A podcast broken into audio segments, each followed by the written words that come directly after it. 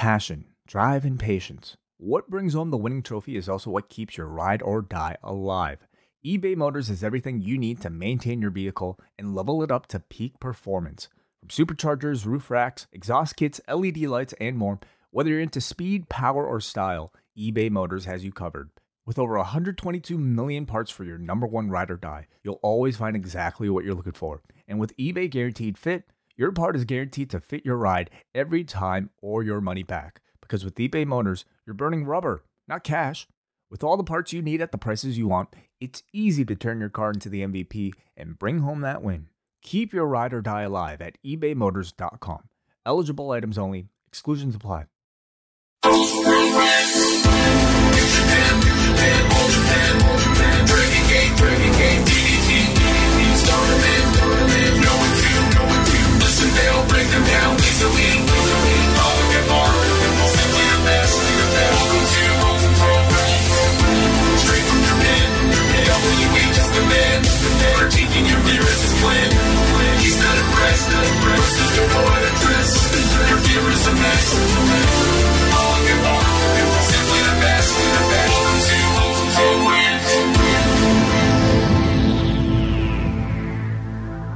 It is post pro res for the month of February. I'm John Pollock alongside WH Park, who, I mean, a constant theme on this show is WH Park being able to forecast the future. And folks, you can go back several months when all of the Keiji Muto involvement with the GHC title was coming together. There was one man who mapped it all out for everybody. He saw Muto winning this title. Kiyomiya's going to get the big win. We're halfway there. WH Park, you you mapped this thing out, and I think you're going to be proven right at the end. I I think so. I mean, you know, the secret is John is you, have to understand the head booker of Pro Wrestling Noah, who is Nosawa Rongai. All you have to understand about this man is that he's a big mark. He's he's a mark with a pencil, but he's still a mark, and he's a big mark for one Keiji Muto. So it was like a it's kind of you know inevitability that Keiji Muto was going to get the belt from the mark who has the pencil for the company he now works for. Well, we're going to do a, a deep dive into this destination show, but I will point out that, sorry, I'm getting just choked up at the, the thought of this historic title run that is to come, that we are on the nine year anniversary, WH, of Kazuchika Okada's very first IWGP title win. Could this changing of the guard in Noah prove the same fortunes for Noah for the decade ahead? Are, are we suggesting that Keiji Muto at the age of 58 is the is the Kazuchika Okada for Pro Wrestling Noah? I'm saying that in 2001, what did everyone say? Muto, what kind of year is this guy going to have? And here we are 20, 20 years later after the improbable 2001 that an aged Keiji Muto had. Maybe, maybe he's ready to turn back the clock again. Maybe. I mean, I am on record as saying, John, that that's one of my favorite years of any professional wrestler's career. Like his renaissance in 2001, fucking amazing. But in 2021, at the age of 58, maybe, maybe not so much. Though I will say he took a hellacious bump from the second Oh rope at the hands of Go Shiozaki, For all, and he lived. oh, for as frightening as the um, Michinoku driver that uh, Hiroshi Tanahashi took a few weeks ago in Nagoya, this was 10 times scarier. I, we're going to jump into uh, this match first, I think, as we start off here with Noah, but it was Go Shiozaki and Keiji Muto. And in the middle of this match, like, I, I did not have expectations, WH, that this one was going to see the 20 minute mark. So, I mean, if anyone has really solidified their candidacy for best worker in the world, it's Go Shiozaki going in saying, I'm going to get a great match out of Keiji Muto in 2021, and we're going to go 29 and a half minutes. But late in this match, he has got Muto lifted up on the turnbuckle, and then Shiozaki slips, and Muto just comes crashing down headfirst. I just jumped. It was, I, I thought the man was not going to get up from this. So, so I started watching this at six in the morning. Oh, and I was a little groggy watching uh, some of the matches on this show, but but um, I have to say this was probably uh, more potent than like mainlining like coffee directly into my veins in terms of waking me up. That that this this bump, and I was just like, oh fuck, he's dead.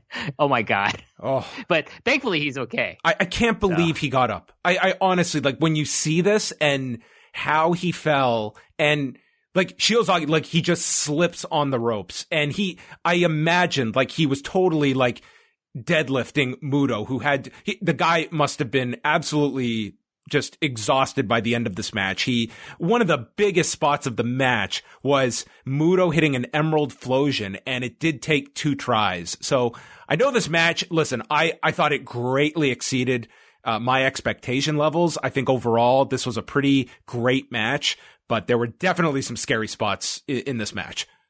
No, I, I mean, I gave it four stars. I Yeah. thought I thought it was totally really well- justifiable. Like it had, like by the end, like they they had grabbed you. I think by the the final couple of minutes, like it was quite impressive what they were able to build this match to by the end. I, I mean, like, there's a lot of things you can say about Kishimoto in the last two years. Like, you know, he doesn't really try that hard in a lot of his matches, and I, I don't blame him. But he tried hard in this match, and I thought he worked a really great strategy of working over both, like, you know, goes like sh- shoulders and arms because that's you know his weak point, and that's kind of the story everyone goes into these Go Shiozaki matches with is like to attack those weak points that are, you know, all taped up and held together with with bandages and stuff. But he, he also like did a lot of work on the legs, which is Yep. like a signature of Kishimoto, and I thought that was really smart. And I and to to to this, it, it works towards Muto's overall character of being like this, you know, really a wrestling genius, and that's that's really smart. And and it, and it plays up to like him being 58. He can't do a lot of the other stuff he he used to do, but he can he can do a lot of really good limb work. When it was called upon for him to do a main event, a main event at Budokan Hall, I mean, the guy did everything capable in his very damaged 58 year old body. I mean, I was really impressed with, with the match and what they pulled out. I know one of your highlights had to be Muto taking those chops and the camera's right in his face as he just yells, Oh, fuck. Have you ever seen the Kishimoto versus Dr. Death Steve Williams match in All Japan, John? Uh, I have. You know, where they just flip each other the finger and yell fuck you to each other for like 10 minutes? That's an amazing match.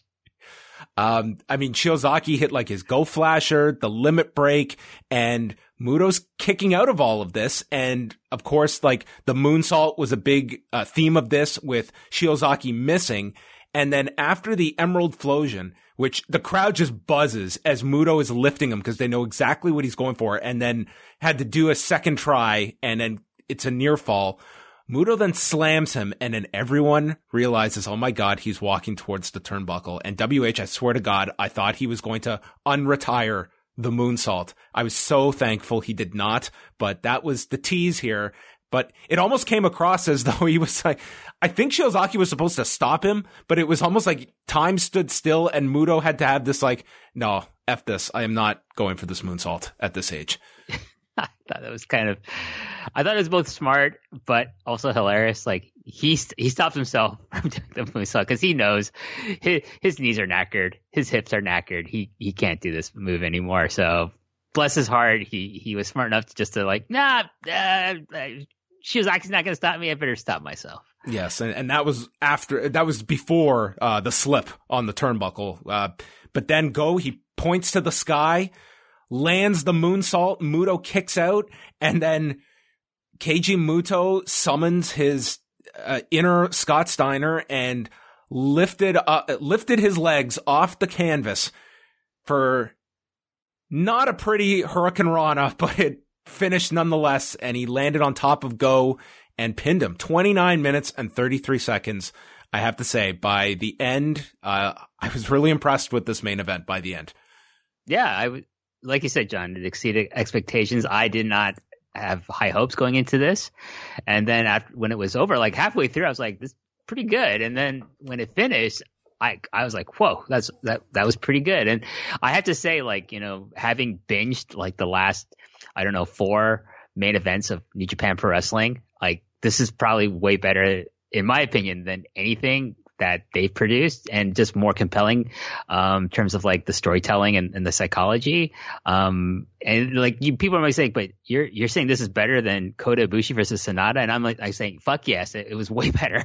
I, I was more engaged in this. I, I'm not going to put this above Tanahashi and Takagi from a few weeks ago, No. but I, I was more into this than um, the the two main events the, the last nights for New Beginning. I mean, athletically, yes, you had uh, more impressive stuff in those matches, but in terms of like a gripping world title match, I mean, I was I was really invested in this by the midway point and and definitely by the end. Like those closing 10 minutes, I think the the the value of this match or the success of this match is really graded upon by the end is Muto in such a role now that when he loses this title, and if you assume it's to Kiyomiya, does it mean something? I don't know if I would have said that before the match, but after, I think it does mean something. Like they, they put Muto on a pedestal by the end of this because of the performance that I feel that match does mean more now because of how this came off. Oh, definitely. I, I think the also th- the other thing about this particular match, the the Shiozaki Muto match, that I like a bit makes it better for me than like Ibushi versus Sanada is that I know that Ibushi's not losing to Sanada. I know Sanada's probably never going to win the IWGP Heavyweight Title.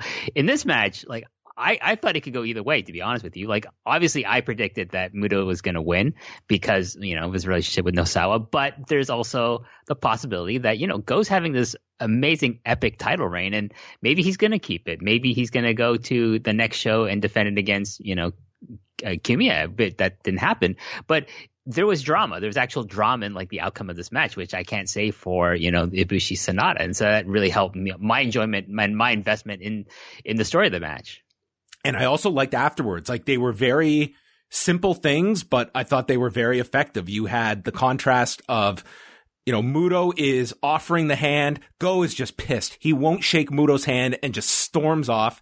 And then you had Kiyomiya who's in the ring to confront Muto. And of course he lost to Muto last year. So I, I think you can go in either direction. You can do the immediate rematch or you go right to Kiyomiya. Look, what kind of title reign do you expect out of Muto? Is this going to be a, a very short one, as in the next title defense, he could lose it? Or do you think that they hold off on Kiyomiya till at least a couple of months from now?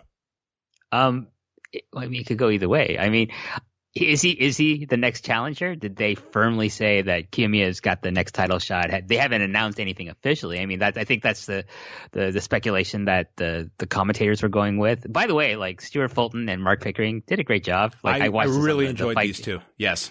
on the, I listened to this on the fight like broadcast and just excellent, excellent job by these two. I think it helps that you know they're so ingrained within the company itself and in, in Japan. And I think like Mark Pickering especially has like been living in Japan or, or or going over there for a long time, so he's really familiar with like the style of wrestling and, and the culture, which I think helps a lot. they th- like they were so great. I think it just explaining like who a lot of the people were, but it never felt to me like they were trying to um like dumb things down. You know what I mean? Like they were explaining all the stories. They were encyclopedias for just explaining all of the characters, the feuds, the alliances, and but it was like just so clear. Like they were experts on all of this top to bottom. And I thought it was uh, it, it is great that they have this English option. I think that'll be very beneficial for Noah to to the point that I would really consider if I were Noah, uh, within a few weeks or something, like releasing this main event with the English commentary. And I do think you will pick up some people that the English commentary will be a great add on to a match that will probably have some discussion coming out of it. I think that I mean it really does help New Japan like with their you know Western expansion to have like you know Kevin Kelly and Rocky Romero and Chris Charlton um, explain things, do the commentary, but also have a person like Chris to explain the history of of the of the stories and the matches in New Japan. But I think Mark and and Stuart are really good about you know explaining all this stuff. Just between the two of them, they don't need a, a third person. Like between the two of them, they they they knew all the, the the stories about like Misawa and the history of the Budokan for Noah, and you know the Shiozaki's relationship with Kobashi and everything like that. That's that's you know that's invaluable. And I think for for new fans who want to try something new, like in terms of Japanese wrestling, who have access to Wrestle Universe or FITE TV, or maybe like you're saying, maybe they release this on on YouTube for free, which would be a great idea. Like, oh my god, I can listen to the commentary and understand the the story behind this match. Awesome.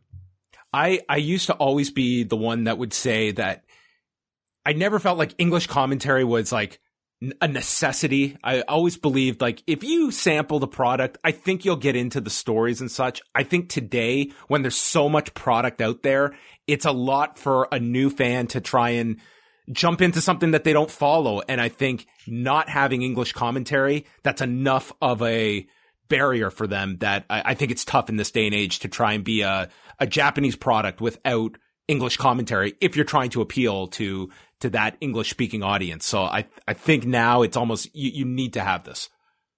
Yeah, I mean, they also, as far as I know, I think they're also the commentary team for like Tokyo Joshi Pro Yes. Wrestling, and so I think that's going to be a boon to that company when they do the expansion that they're obviously going to looking to do with uh, their product um, into the West. Because I mean, a lot of the, the a lot of their roster is going to be wrestling in that AEW Women's Tournament on the Japanese side. So you know, having like Stuart and Mark, you know, be commentators for that, I think is probably going to get more eyeballs on that product as well.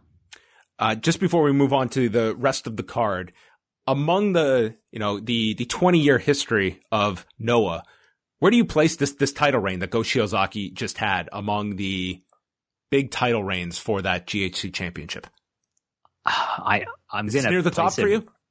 I'm gonna place it right after Kobashi's like epic title reign. Uh, I think you know like the the last year Noah showed a lot of growth. I think they um, reacquired longtime fans, and I think they probably got some new fans, especially in the English speaking community. Um, and I think that had a lot to do with you know like the the the, the quality of Go's title defenses and the story he was telling with his title reign about his injuries, he his never say die attitude, and uh, and like no one needs that. No one has needed someone like Go Shiozaki to be their champion to kind of shepherd and spearhead um, the growth of the product. To to go back to Budokan, like it, it's been nothing but like uh, you know like roses for for Noah this past year. Like the pandemic, all things considered, like they're one of the few companies I think that really thrived um, in their situation, and I think a lot of it had to do with Shiozaki. It's it's like you know there's Kobashi, then there's Shiozaki, and then I'm gonna say one of I think the last Sugiura run was really great, and then you know here's the thing is there's there's not that many great epic title reigns in Noah's history for the GHC title because you know like when Misawa was a champion, like of course his title reign is up there in Akiyama, but you know he Misawa never really trusted too many of the younger guys when he was still alive and still the booker, so and then Noah's business kind of fell down after he died. So it, it's it's really hard to gauge like uh, like had, had that th- this title having that many great title reigns in its history. But like Shiozaki's, I think is number two after Kobashi's. Uh, second from the top was Kenoh defending the GHC national title against Masakatsu Funaki, 51 years old. Uh, this guy looked in, in tremendous condition, uh, for 51. And I, I really got into this match. Like early on, uh, Funaki was working in his guard and then would mount him and then would just, uh, frustrate Kenoh by just slapping him repeatedly and then burst to an armbar, uh, transition immediately. And we had, uh, uh, Kenoh selling his knees throughout and then just comes back with these gigantic kicks and he mounts this comeback against Funaki and all of a sudden hits a dragon suplex and pins Funaki. Uh, It was a jarring finish. It totally came out of nowhere. Uh, 10 minutes and 10 seconds it went. Uh, but I'm not going to say jarring finish in the sense that it was, uh, a letdown for me. I, I enjoyed the fact that it was kind of a finish that came at a unsuspecting point in the match, but I thought that this was really fun for the 10 minutes it lasted. Oh, I I love this match. I, I gave it four stars. Like Funaki just grinding Kenoh, especially like he's he's in the mound, he's like inside his guard and just like like you're saying, just slapping the shit out of him. I mean, I'm not a big fan of Kenoh, so that was kind of fun for me to watch. But I, I give credit to Kenoh, like he he really stepped up, and I thought he acquitted himself. Like he seems like that's the story of this national title run. It's like him him going up against like guys like Funaki and Murakami and and Sakuraba and like that. Things seems to be like they're trying to like situate him as like you know like you know how Sakuraba was the Gracie hunter, like maybe Kenoh is like the the Pride hunter or the the shoot style hunter, the rings hunter, the you know the UWFI hunter or something like that. I, I thought it was really well done and and just uh, just again like Funaki one of the smartest people in wrestling, John. Like the the way he he set the pace and the tone of this match, I think led to that really, you know, not abrupt, but like really sudden finish that just, you know, after I thought, oh, he pinned him.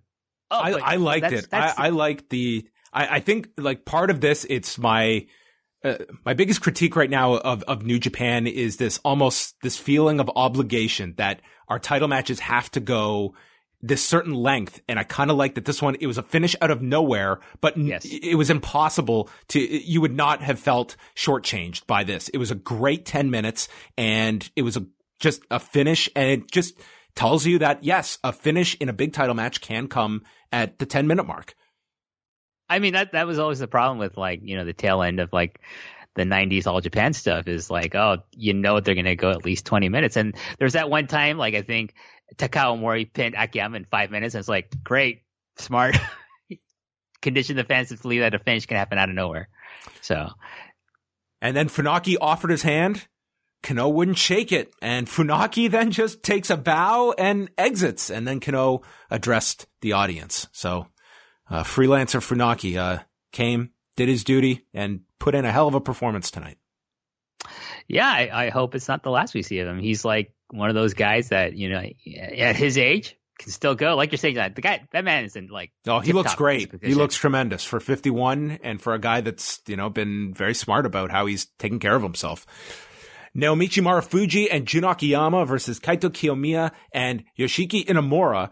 Um, Kiyomiya is 24, Inamura's 28. And this, this match was all about kind of the, the- like the focus was, yes, Kiyomiya, but to a degree, Inamura as well, who, I mean, you can describe it. This is a guy who just has a ton of fire and is like this, 280 pound um he's like built like a like a safe that you would put your valuables in he he's built like this big slab of like yakiniku beef that you would like go to the barbecue, but it's like you can't cook it because it's so big.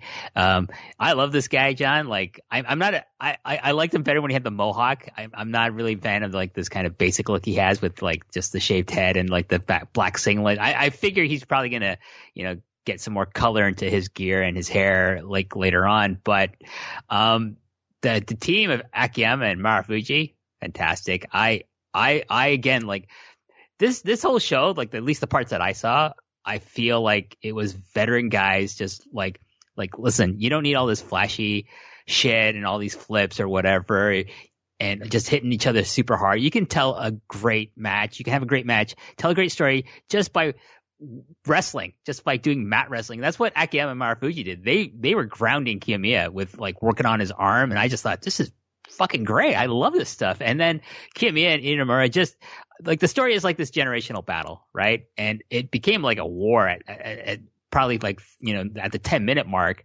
and I I loved it. Like I just thought this makes so much sense. Like Kiyomiya and Inamura are gonna get the rub from like these guys are legends, John. These in the history of this company, the names Akiyama and Marufuji are legendary. Like they're up there with Misawa and Takayama and Kobashi and Kenta.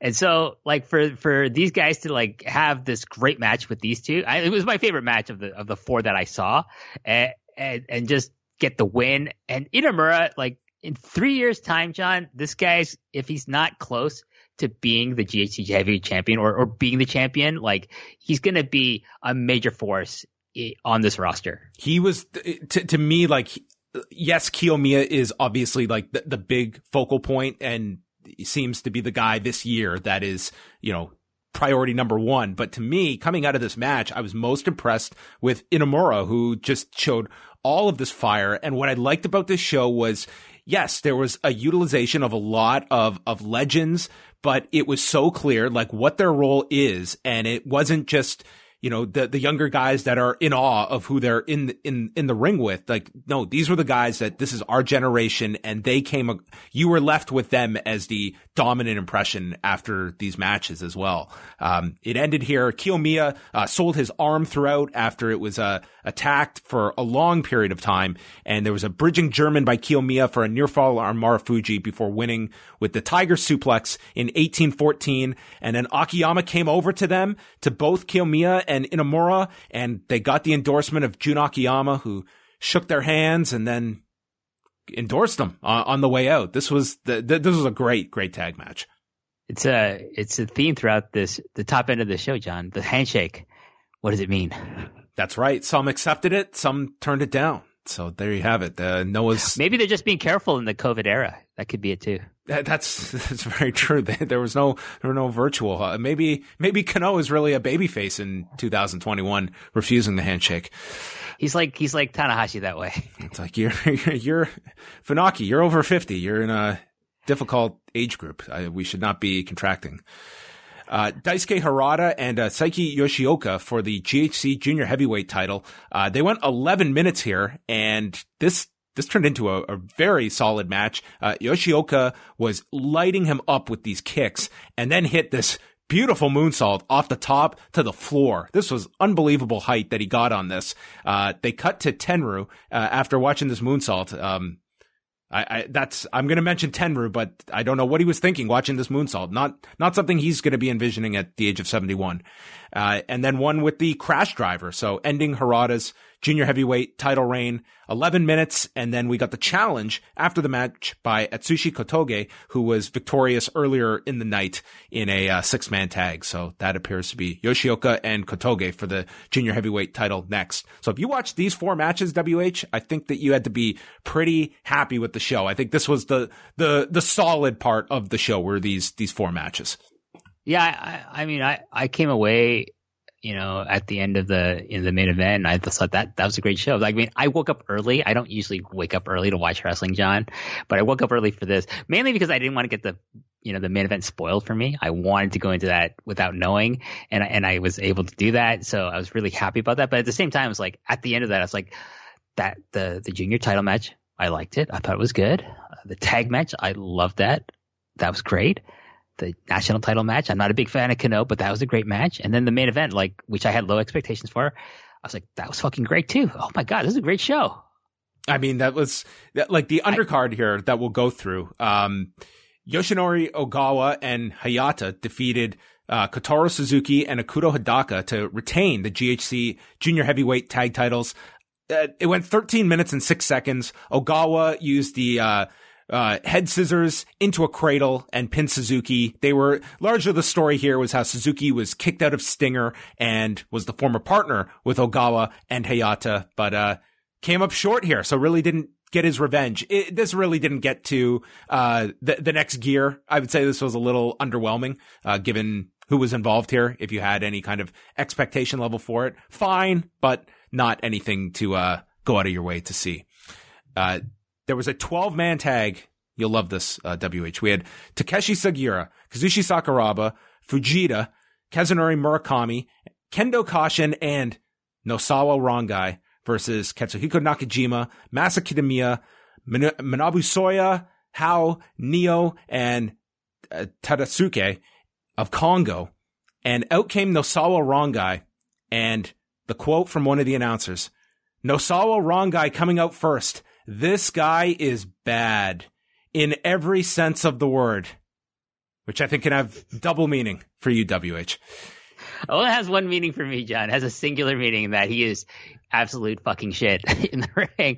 Uh, let's see. Murakami, eh, I don't rate him. Sakuraba, I think he's been good. Fujita, hate this fucking guy. Kashin, hate this guy. Guy, hate this guy. Sugiura, he's awesome. Let's see. Kongo, how? He's alright. Nakajima, love him. Soya, he's okay. Kitamiya, he's okay. Neo, he's okay. Tadasuke, hate this fucking guy. The announcers called this match a nuclear reaction, putting these 12 men together. Uh, at one point, it was a six on one beatdown of Nosawa, so you missed that, unfortunately, until Murakami came to the rescue and laid out all six men with left hands. Uh, this was later called organized confusion. Uh, I would say that was definitely uh, accurate uh, depiction of this match. One thing that drove me nuts on this show. Okay, I know Noah. That I guess Cyber Agent is uh, like pumping in their uh, production budget. They have this corner cam. Okay, Oh, It's the worst thing in the world. Number one, if you're going to have a new camera angle, it better be equal to your regular camera angle. It looks blurry as hell. And there were spots where the guy would get thrown into the corner. So you'd be at the perspective of the corner and the screen would just totally pixelate because of the impact. It's the worst idea. Ditch this camera. It's awful. I fucking hate this camera. I've seen it on previous Noah shows, and I'm just thinking, why? Why are you having a camera? First of all, like it, it's never a stable image because it's getting jarred because people are you know running into the base of it for fuck's sakes, and then it. I don't even like the angle. It's not even a good angle. Like forget like the, the blurry picture or the get you know getting jarred all the time. It's like it's just a bad angle. Like fucking make do another hard cam angle or something. I don't fucking know, but like this is shit. Cybration, if you're listening, and I know you are because you, you you booked the fucking main event the way I thought it was gonna go. Get rid of this goddamn camera. Me and John Pollock are saying get rid of it. It's shit. Sakuraba paired off with Nakajima in the corner at the end while Sugiura was in uh, with Neo and pinned him after the Olympic slam. 10 minutes, 58 seconds.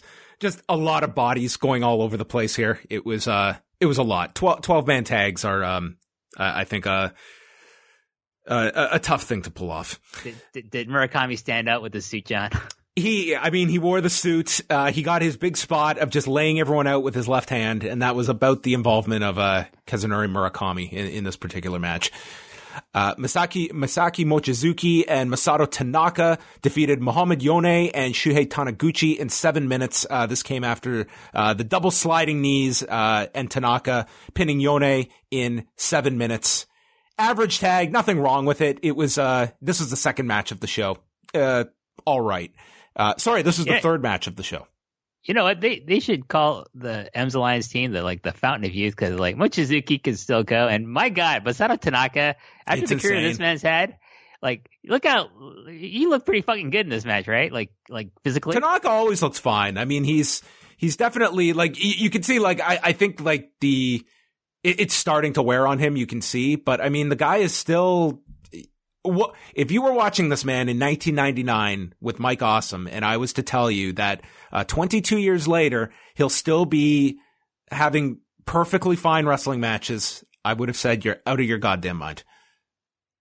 There's a lot of mileage on this man's body, especially his head, and the fact that he's he can still, you know, not you know like like like he's like 2001 Masato Tanaka or 2005 Masato Tanaka, but like you know he's still pretty good. Like I, I take him over a lot of like younger guys with less mileage on on their bodies than him, uh, you know, any day of the week.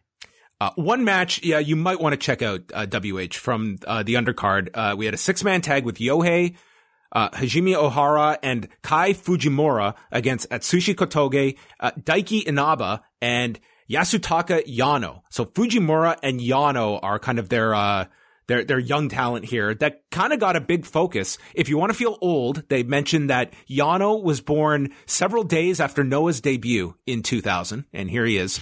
Um, so they, I, just like that it was a big focus on Yano and Fujimura uh, throughout this. Yano hit this giant high cross to everyone on the floor. Uh, Kotoge, I hated this spot. Uh, skull to skull headbutt on Fujimura and then hit the moonsault for the pin at 753. Uh, Kotoge going over strong here as he'll be ma- making the challenge later for the junior heavyweight title. And then the show opened up with Akitoshi Saito, 55 years old, uh, destroying Kinya Okada in five minutes and 11 seconds with the sickle of death. I don't get this. I like I don't either. You know, this is site, site, like Okada is like one of those guys that they should really be like looking to push and having like a win over, you know, like Saito. His best days are long behind him.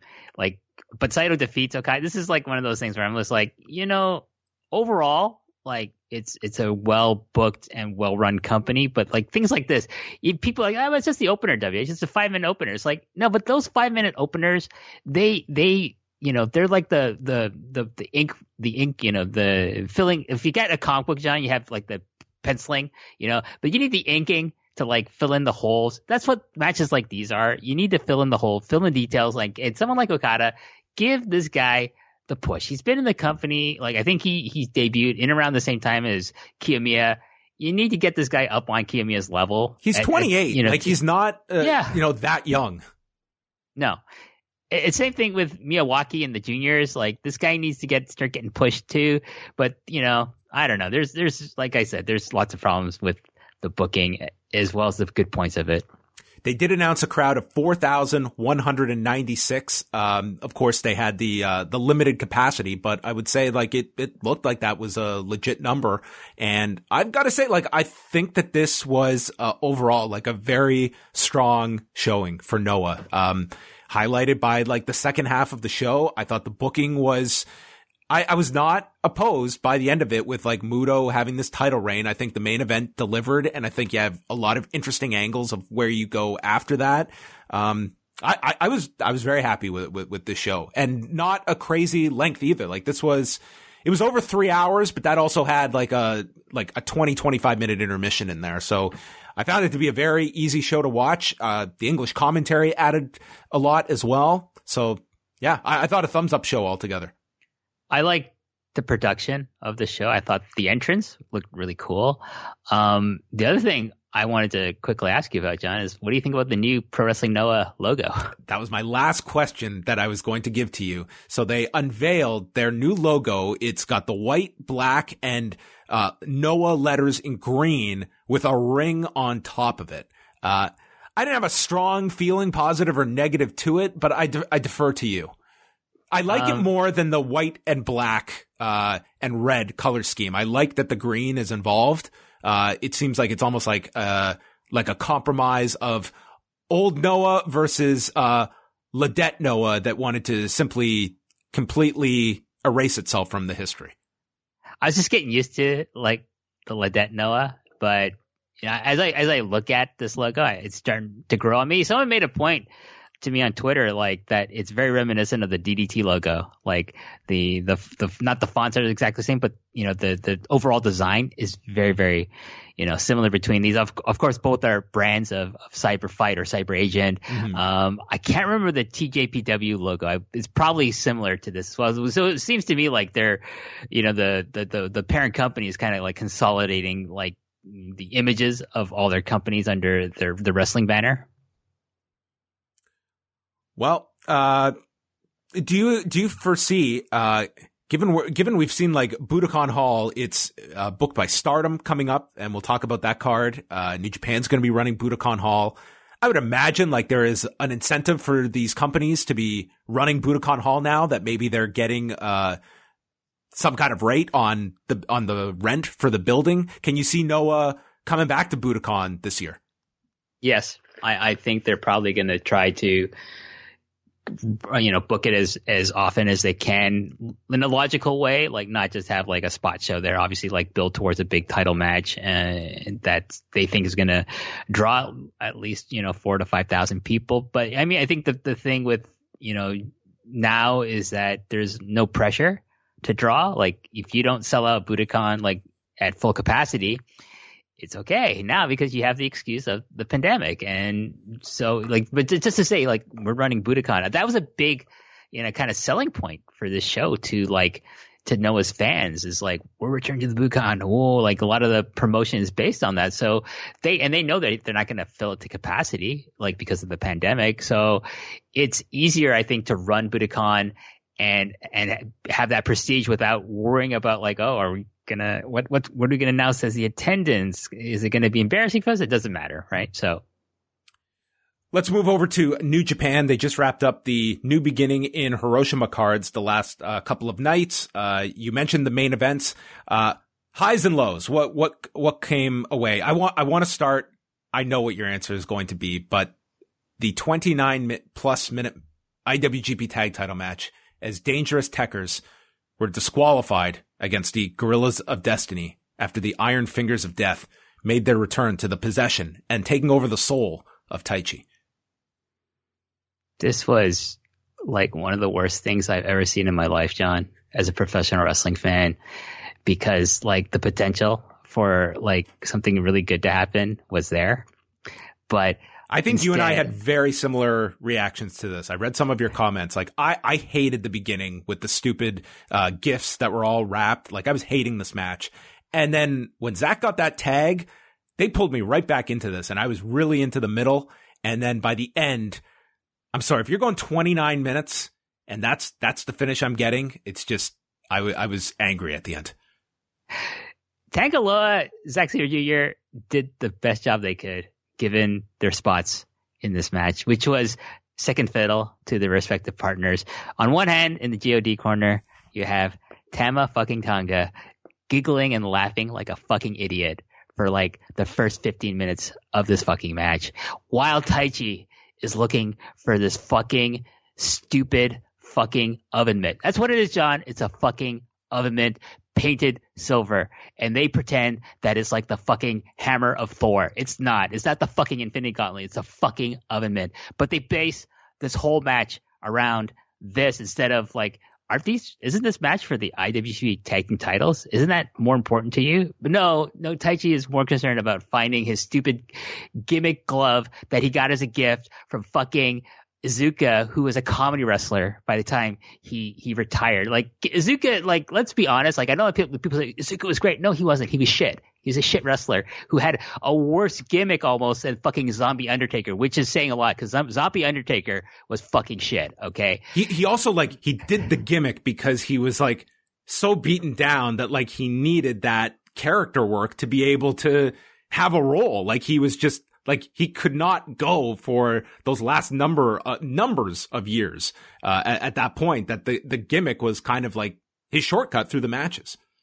Yeah, and it's just this thing. The you know this gimmick is still around because it's just like they think it's they think it's funny. I don't think it's funny, but like some people do. Okay, if you like it, that's fine. But I- it, it why are you transforms basing this match around Taichi it? into like a different version of himself, much like we have Rewind Division WH Park, and then we have Post Pro Res WH Park, and then the darkest is Rewind to SmackDown WH. Well, we don't see that version too often. No. If, if you do, like, but there's also like, you know, That's if Keisha watch. A- if I ever, if you ever get me to watch, you know, AW Dynamite on a regular basis, you might see a different version there too. But yeah, I, I, I just thought this was a complete waste of time, and I was angry. Like, you know, two things that like that that are important to me, John. One one is money, but you can always get money back. The other is time, which is more important to me because you can never get time back. And I just felt this this this fucking match just wasted a, a portion of my life, which I will never get back. That was my biggest negative, that it went 29 minutes. I would have been much less harsh on this if they had wrapped this up in 14 minutes. Because th- for me, I I think it definitely affected my uh, enjoyment of the main event, which I, I don't think it was uh, the the best Hiromu SHO match uh, that these two are possible of having. But when you're when you know your main event is going 35 minutes, that is the focal point of your show, and I'm not booking a 29 minute disqualification right before that because it took me a long while to get into Hiromu and SHO, and I think it was just totally unnecessary that your match second from the top. I think it dragged down the main event as a consequence. Yeah, and I I have to say, like, I found it very difficult to get into this match as well because I'm watching the beginning of this match, and to me, I, I thought they they seem to have like thought to themselves that we're not going to be junior heavyweights right now. We're going to pretend we're Misawa and Kawada. We're going to have an all Japan style heavyweight title match, and it didn't work for me. It's like, no, you guys should be emphasizing your speed, your agility, and like your technical prowess as well. But they just, you know, spent most of the match hitting each other, and I was just. And normally I'm into that kind of stuff, but John, I don't know for whatever reason, I just wasn't into it for for these two guys, and maybe it was that it was that tag match before. I think that played a part into it as well. But I just thought this the tone of this match between Hiromu and SHO was just really weird and and off for me, and I couldn't get into it. And it was 35 minutes. Like that to me, that that's a big ask of your audience, and I don't think it should just be the norm that well, we're headlining a show and it's got to be a 30 plus main event. It's just to me that's uh, that should be reserved. Like if you're going to be going that time, I'm going to be grading this against like it's got to be match of the year quality. Like once you're going 35 minutes, and it uh, to me, uh, this match would have been greatly benefited by uh, a totally different booking of the tag match, uh, but also going less. Like this would have been a much stronger 22 than 35 minute match, uh, in my Well, opinion.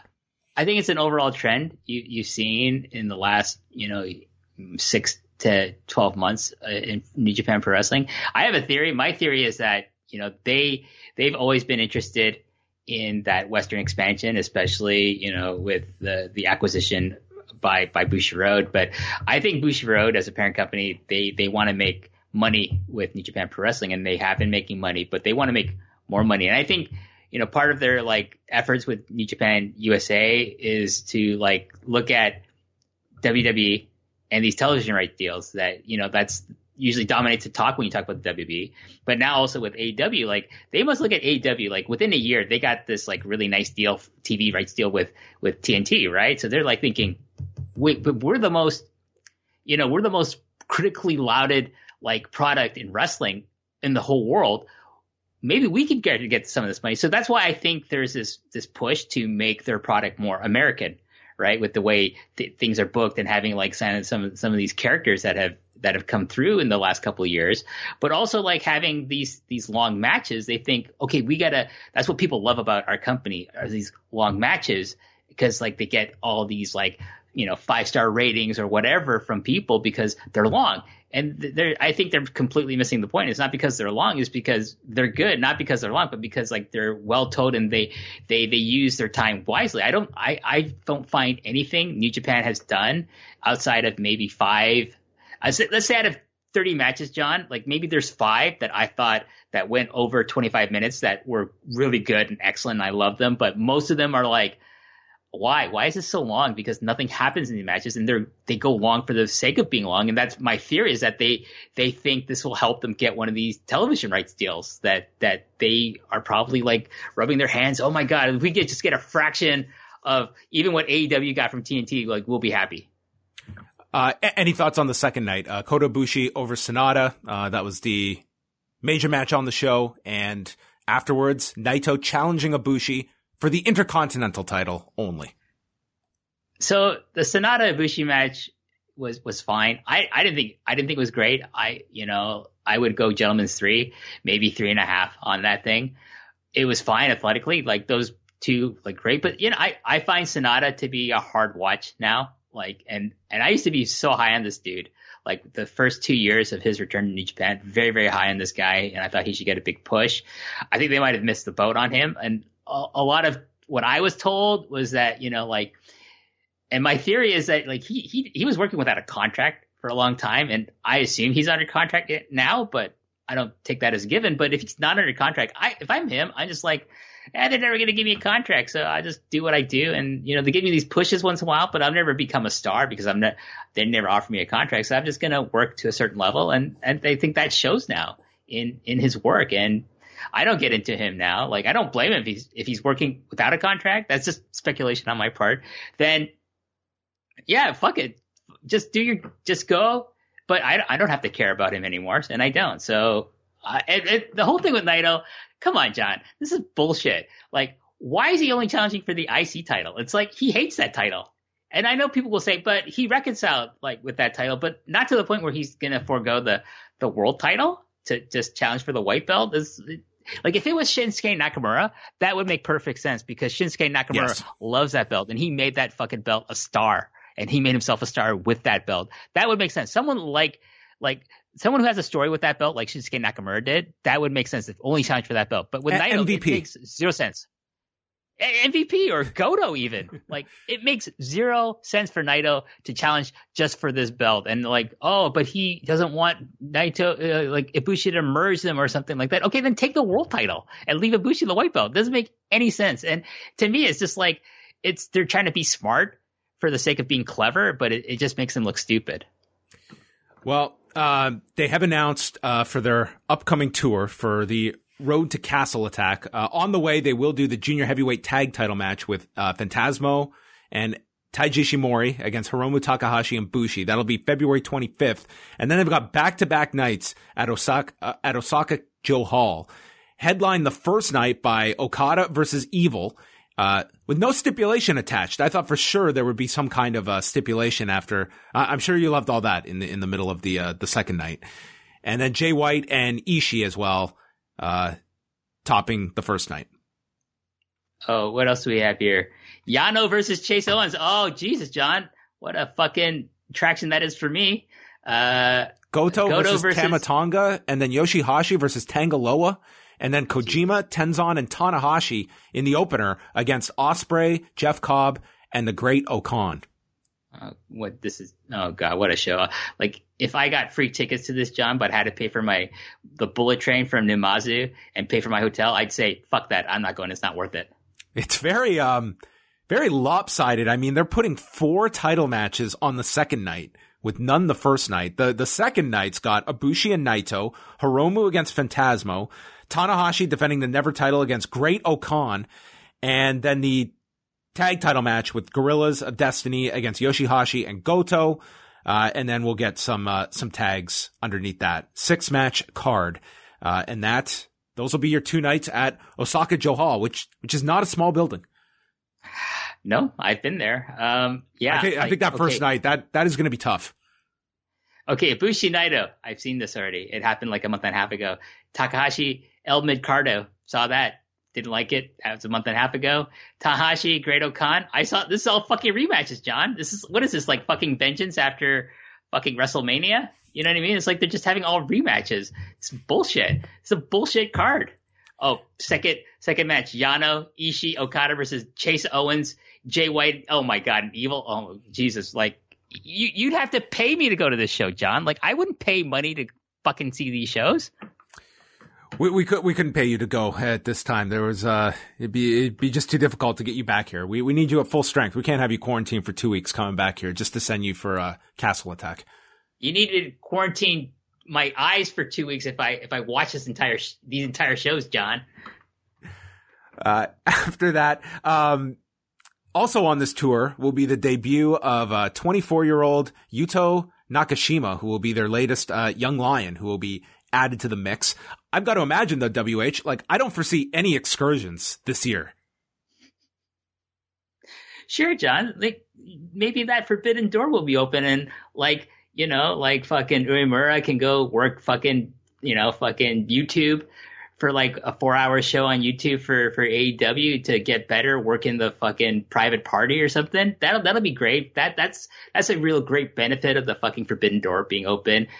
You know, I don't know. Like if you want to talk about that, like I don't care. Like I'm so out of touch with New Japan. Like I don't care if they like go full in bed and like the Young Bucks win every fucking tag title in uh, in in New Japan. Like that can happen. I wouldn't care anymore. But like I think people got to be realistic. The reason they this door has been creaked open a little is because Moxley probably made it happen. That's my theory. Moxley said, like, listen, we already taped the match. It's to happen. You can either be on board and get some benefit out of this and get some buzz, or it's just going to happen on New Japan Strong. It's up to you guys. And, and Tony probably thought about it, thought, fuck it, let's do it. Let, let's let's do it. Let's just have it over with, and we'll get Kent on these shows, and he can go, go tell Kato to fuck off, which is a highlight for me.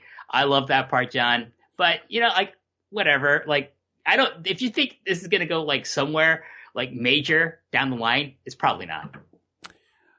Yeah, I mean it's it's kind of like all, all their hands are tied anyway. It's not like they can do much uh, now. I, I think beyond. I I think they hope that this is viewed as some uh, benefit to both sides that they can revisit later. But I mean, in in the interim, like there's like like when you're talking about man, are we able to be able to uh pull off the Olympics in, in Tokyo? Uh, it's like I I don't I don't think we're at a stage where it's uh working out uh, U.S. talent coming over and, and back and forth and such. So I, I think that we're a long ways from even this being something that can actually be something of substance beyond just the fact that you have Kenta who lives over there that can do the shows. So I think it's it's something. Will it become something more? Is up up for debate.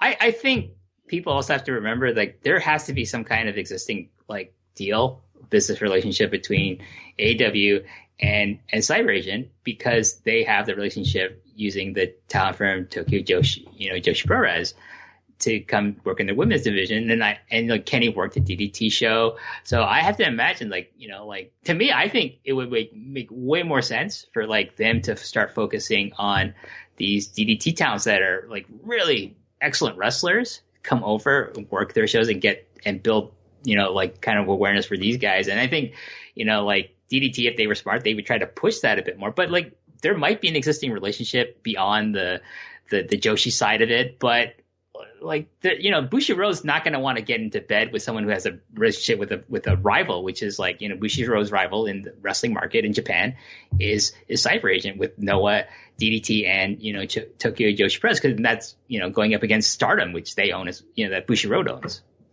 Uh, they have put the, I haven't checked, but they were supposed to put that Falls Count Anywhere match up on New Japan World. And we also had, uh, it was impossible if you watch the New Beginning shows, not to be reminded ample times about New Japan's launch on the Roku channel this past Thursday.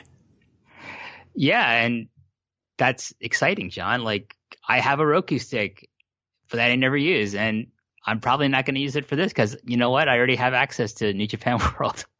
Yeah, this was one where, I mean, when they announced that a deal was, an announcement was coming, uh, I don't know how many people pegged the Roku channel, but I think this is going to be like, I, I, don't really put any kind of stock into this. It's great. If some, I, I think the idea of just being on a platform and suddenly, well, there's so many people that can now sample your show. It's like I saw when Lucha Underground got put on Netflix. And that was the thinking was, well, there's people that are just going to casually find Lucha Underground. It's like, I never heard one person that found Lucha Underground on Netflix. I think we're like, you have to be looking for the product that you are going to be watching. So until, if, if this opens the door, if six months from now there's a great response and this leads to a more sizable television deal, great. That's something to celebrate. But this to me is, uh, I, I don't think this means a whole lot.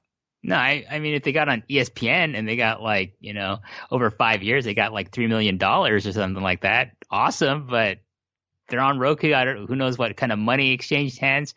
It, it's, it's a wet fart, John. That's exactly, you know, that's how I would put it. This announcement with the Roku stick channel, where the fuck it is, it's a wet fart. Stardom. They're going to Budokan Hall for their anniversary card on March the 3rd, and they've got the lineup. We've got, uh, Utami Hayashishita defending the World of Stardom title against Saya Kamitani. A loser, a loser gets their haircut match between Julia and Tam Nakano. Mayu Iwatani versus Yoshiko. Momo Watanabe versus Nanae Takahashi. Azumi versus Natsupoi for the high speed championship. And then there will be an all star rumble.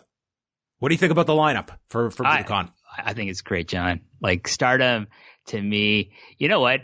Joshi in general is so much well better booked than than the men's company in Japan. And like they ran these angles and Seadlinnng with like I think it was like Momo Watanabe and Saya Iida coming to invade, and they had a match against like Nanae Takahashi and I think it was Arisa Nakajima. That I, I have it. I'm gonna send you the link for that, but I, I have that show and I, I can't wait to watch it when I have some time this weekend. But like to me, I'm excited about Stardom. I think this Mayu Iwatani Yoshiko match is gonna probably be really good. Um, I don't know if you saw it, John, but they had this 15 minute time limit draw match between Mayu Iwatani and Tam Nakano that was fucking great because like, not the, seen it. the the story between these two. Okay, so like I come out of this match thinking, okay, Mayu Iwatani is Misawa in all Japan. She's the ace of this company. So what's Tam?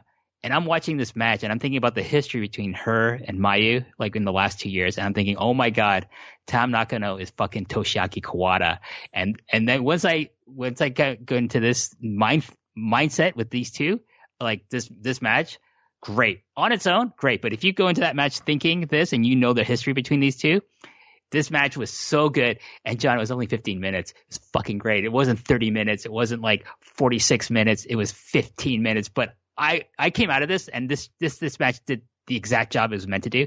I came out of this thinking I want to see this match again with 30 minute time limit or a 60 minute time limit, maybe for a belt. It doesn't matter, but just I want to see these two fight again because they had such great chemistry and and like Tam Nakano has just like done such a great job, like elevating herself. She's gotten so much better in the ring, but I think also developing her character and also developing her story, like breaking away from from you know from from Mayu's like group and being like her own person and not in Mayu's shadow anymore. It's a it's a great great story, and I, this whole feud with Julia has also done wonders for her. What do you think that this attracts at, at Budokan? Numbers wise. Like, you- Um, like 4,000 to me seems awfully ambitious. I don't see Stardom being able to attract that, or or am I wrong? Do you think like this this kind of a lineup could, uh, and especially piggybacking off of a New Japan show? let's be conservative and I'm gonna err on the side of caution and say like maybe maybe three thousand. Because I was I was thinking two to three. Yeah, Yeah, which for Stardom is an incredible number. I mean, I, I don't think people realize like the level of Stardom. Like this is an enormous undertaking running Budokan Hall uh, for them, and But again, they probably got a deal, right? Like Bushiroad probably got a deal Yeah. on this venue. Yeah. So so um, how fast will this be up on Stardom World? Isn't it on pay per view? I don't know. I, I think I heard something like it, it's going to be on pay per view. I have to look into that, but I'm, I'm thinking the turnaround is going to be like within like within a week. Sometimes they'll get like their big shows up with within a week. They eh, they might put it up without any of the like the English bells and whistles, the subtitles, and they just might put the whole show up like within a day or so. Like I hope it's up like really soon because I really I really want to watch like pretty much every match on this show because I just think overall like top to bottom Stardom is a, is my favorite promotion just how it's booked because everything makes sense and and the talent there is just out of this world and their their their relationships with with like you know Seadlinnng and and sometimes marvelous has been like so beneficial like i would love to see Takumi Iroha come back to to do more dates with stardom as well We should we should uh, book ahead and do our next show and and review this one because I definitely want to Yes. watch this card. So that will be on the on the books for the March the March show that we do. Um, we skipped over this with New Japan, but last month we had talked about watching a series of the same multi man tag that was going to be redone to death by New Japan. Uh, I failed the homework assignment and did not see these matches. You you definitely get a pass. You didn't see them all, but you saw enough of them. i i saw the the three that were at Korakuen Hall three nights in a row, and I I binged these, John. So I binged these like maybe like the the fourth day of this tour, and then I thought, oh, I should go watch these because I got you know I, I said I would I would watch them all. So matched up. So I I, I came out with ratings for them, John, but they're kind of untra- you know non traditional ratings. So match number one, um, I I went eh. And and, and what what is the match? Oh, it what was it again? It's Suzuki Gun versus the Bullet Club. This again is Minoru Suzuki, D- uh, Yoshinobu Kanemaru, and El Desperado against uh, El Fantasmo, Taiji Ishimori, Gedo, and Jado. Oh God! And all ma- and all these matches, John, Everyone just sit back and and just wait for WH's ratings. This lineup. the, the in, in in all these matches, Minoru Suzuki, one of the greatest wrestlers of the last three years, is is fucking paired with fucking Gedo, the Booker. Fuck. Anyways, match number one. What I got, I had some notes here. Match number one was nine minutes and thirty one seconds. John, I gave it a eh rating. Eh. Okay, match match two, match two, nine minutes forty eight seconds. My rating for this was, are you fucking kidding me? All right. Uh, match three. 10 minutes. They keep getting longer, John. 10 minutes and 53 seconds. And I was like, my rating for this was like, just fucking kill me already. God, that's a slippery slope. From eh.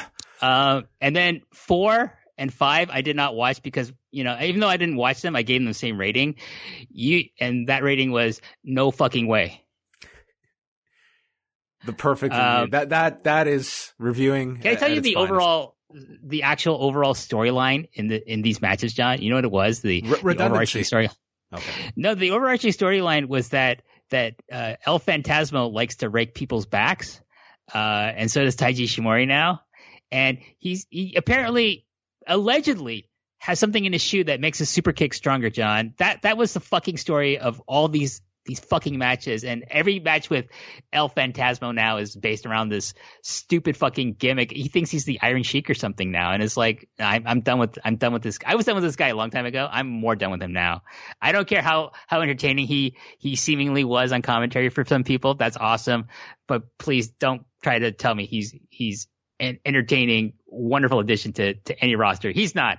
He's he's a goofy fucking sports entertainer, and I don't want to see that in my Japanese wrestling. We need a sponsored segment for WH's rapid reviews. It'll be a monthly staple here on the show. Before we end off this show, final topic here uh, was the Giant Baba Memorial Show that happened a couple of weeks back. Uh, did you get to see the show? And what was there anything that that stood out? Uh, Tenryu was there present. Thankfully, he was not wrestling on this show. I, I embarrassed to say, John, I did not have time to watch this show. I though I really wanted to, but I, I had on good authority from someone who did watch this and has, you know, great taste in wrestling. That's Jojo Remy. He said, if you're gonna watch anything, watch the Bushi versus Atsuki Aoyagi match, Okay. and watch the Yuji Nagata and Yuma Aoyagi teaming against teaming with each other to take on the team of Hikaru Sato and Minoru Suzuki. Um, so I'm gonna definitely watch those, and I, I'm definitely gonna watch the six man tag team main event: Muto, Kojima, and Suwama. You know, like that's like you know 2000 2010s. You know, All Japan right there against Tenzan, Kaz Hayashi, and Masayuki Kono. The problem with you know, the only problem with this match is that Tenzan, Kono, eh, not so good, but Kaz Hayashi can still probably go a bit. So probably it was somewhat entertaining. We'll see. But I, I really want to see that absent, you know, from this, I don't see his name anywhere is Kento Miyahara, which is a real shame. But that made the last, that made, that made the last Baba Memorial show. Him and Tanahashi in the same match was, that was fucking great. We don't necessarily have that in this show, but Bushi, Aoyagi, Nagata, Aoyagi versus Sato Suzuki. Apparently, go watch those. They were good. Yeah, this one you got to see uh, Arashi and Tiger Mask 2 team together. And Susu- Tsuyoshi Kikuchi. I love Yep. that guy, John. And then Atsushi Onita was on this show. A lot of people like Tenryu, Onita, people actually Baba hated because they, they left him. Hey, we'll we'll we'll end off on this because we got this question on Ask Away, and I wanted to ask you as well about how you think uh, the legacy of Atsushi Onita uh, will be will be written one day in terms of uh, a, a few strengths and weaknesses. I don't need you to go through a whole career bio of Onita, but when I say that name, what what what instantly comes to mind? Uh, charisma. And I think a pioneer, like a pioneer of like, you know, that's something I'm a big fan of, which is deathmatch wrestling in, in Japan. I think if you're going to point to the one person who popularized it to, to the point that, you know, it, it's still very popular and, you know, bolsters up several promotions, just being deathmatch promotions, it would be Onita in, in FMW. But I think on the, on the other hand, it's, it's also a legacy of, you know, going back on his word. He's he's he's up there with Terry Funk and like being famous for going back on his word about retiring and also being involved with some scandals in Japan. I forget the exact details. It's not someone it's Onita's never been someone like I'm super into, but like you know, like this man Did, did know- the angle with with Jose Gonzalez after the Brody death? I mean, that to me was pr- pretty much as low as you can get in pro wrestling angles. Yeah, that uh, you right. I totally forgot about that. Then now you say it, and I'm like, yeah, yeah. Onita, you know, exploitation and and controversy, and you know, like trying to make a buck. These are synonymous with you know Atsushi Onita, but you know, like he, His influence the man, is huge. the man, the, the man, the man. You gotta, you gotta give the man some credit. Like he went far with so little. Like the reason he left All Japan is because you know, he was a junior heavyweight, and he saw he was never going to get to the next level, right? He wasn't going to get to the Misawa, Kawada, or Kobashi levels. So, and also like his knees apparently were like destroyed being a junior heavyweight. So like he, he became a deathmatch wrestler and, and an amazing brawler with like super charisma. And he made like a living off this. Like he cemented his legacy, like, like a bona fide, you know, Hall of Famer because like of like the influence he had and like how much success financially he had as well in in like that you know i don't know exactly the length of his his peak and where he was drawing money like in kawasaki stadium for with fmw but it I, let's let's just be generous and say maybe it's five years maybe a little bit longer maybe a little bit shorter but that's amazing you know, and that he still talked about like people say his name, you know who he is. Like he's one of those people like if you're if you've never seen any of his matches, John, you say the name Atsushi and you're familiar with Japanese wrestling, you'll know who he is. Yeah, I mean, um, a, a, highly influential figure. Um, I, I think completely, and you can go down the list of you know of what he was able to do. And I think FMW is like, it really is like spectacular what, what that group, the height it was able to uh, ascend to. and like you know, and he worked with like people who, you know, weren't weren't great workers, but they also had charisma, like Mr. Pogo and Matsunaga. But he was able to, you know, do something with guys like this. And I, but you know, the the the the you know the other side of his negative legacy is that he never put over. Hayabusa. He never put over Masato Tanaka when he should have, and it it it hurt them to some degree, and it hurt FMW to the degree, you know, like along with other things with FMW's history, but like where they eventually died as a company, and that you know their success very dependent on Atsushi Onita, but their failure as a company also be to some degree because of Atsushi Onita. Well, everyone, that is going to bring an end to the show, but I do want to uh, alert everybody to the most recent edition of the long and winding Royal Road as WH and Dylan Fox gave an unbelievable retrospective on the career of the aforementioned Toshiaki Kawada. Unbelievable show. This was tremendous, WH. I cannot recommend it enough for those that want to learn all about Kawada. Whether you are uh, not familiar with Kawada or have followed him, I guarantee you are going to learn things on this two and a half hour show. Oh, thanks, John. Like I, I, I thought Dylan was awesome on this show. Like for me, I was like, I always do these things, and I thought that was, was that any, was, was I any good on that?